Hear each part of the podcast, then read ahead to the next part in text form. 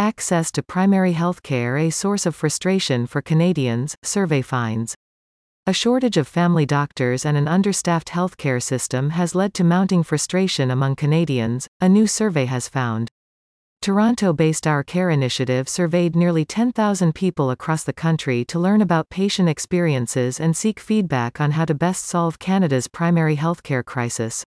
Led by Dr. Tara Kiran, a family doctor and scientist with the MAP Centre for Urban Health Solutions at Toronto's St. Michael's Hospital, our care heard from Canadians through community roundtables, provincial panels and a national survey between September 2022 and December 2023.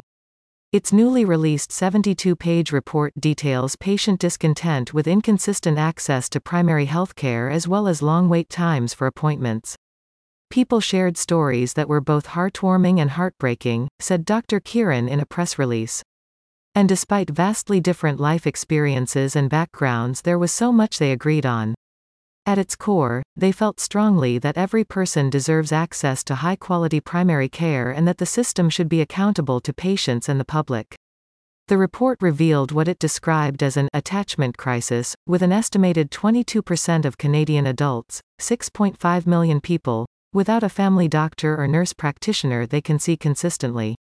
Access to primary care was especially limited in Atlantic Canada with 30.9% of people reporting they don't have a family doctor or nurse practitioner.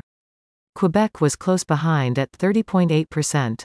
Meanwhile, 27% of British Columbians, 16% of those living on the prairies and 13% of Ontarians reported having no family doctor or nurse practitioner. The survey also found young people are less likely to have a doctor than older adults with 35% of Canadians aged 18 to 29 affected. Even those with access to a healthcare provider struggle to receive care, the survey found. Only 35% of those polled said they could receive a same day or next day appointment when they have an urgent care need. Limited office hours were also an issue with only 36% reporting access to a doctor on weekends or after 5 p.m. on weeknights. Complex solution. The fix for Canadians' gripes about the primary care crisis may be simple, but it's not easy to accomplish, the report noted, adding that hiring more doctors and nurse practitioners is key.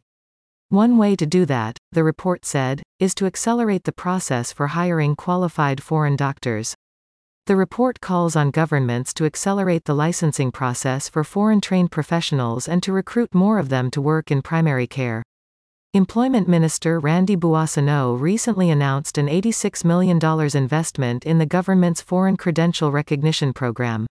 This, the government said, would allow approximately 6,600 internationally educated health professionals to join the country's workforce.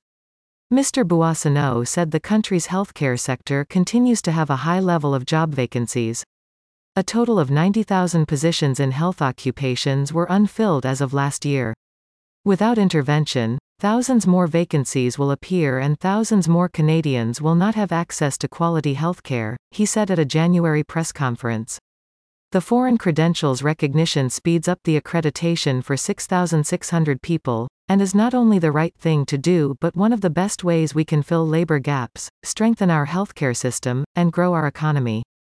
The Our Care report also suggested expanding team-based primary care to increase access to patients while also reducing physician burnout. Increasing access to virtual care, particularly for those in rural areas, and making medical records easily accessible to patients online were also on the suggestion list. The report urges Ottawa and the provinces to adopt the group's Our Care standard recommendations to offer a shot in the arm to an ailing system. The standard, which is based on suggestions and feedback from the public, is key to giving Canadians the care they deserve. People in Canada are clear about the primary care they want, the authors wrote. Now it's up to us to make it happen.